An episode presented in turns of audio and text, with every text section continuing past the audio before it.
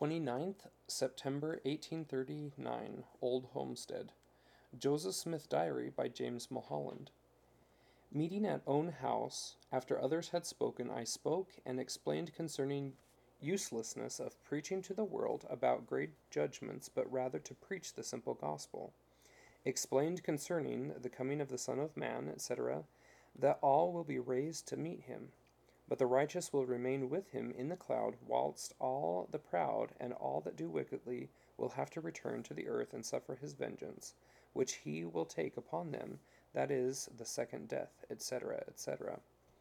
Also, it is a false idea that the saints will escape all the judgments, whilst the wicked suffer. For all flesh is subject to suffer, and the righteous shall hardly escape.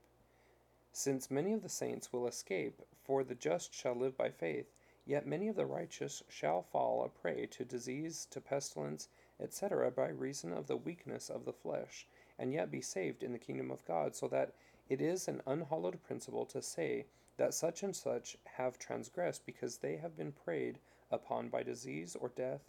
For all flesh is subject to death, and the Saviour hath said, Judge not, lest ye be judged.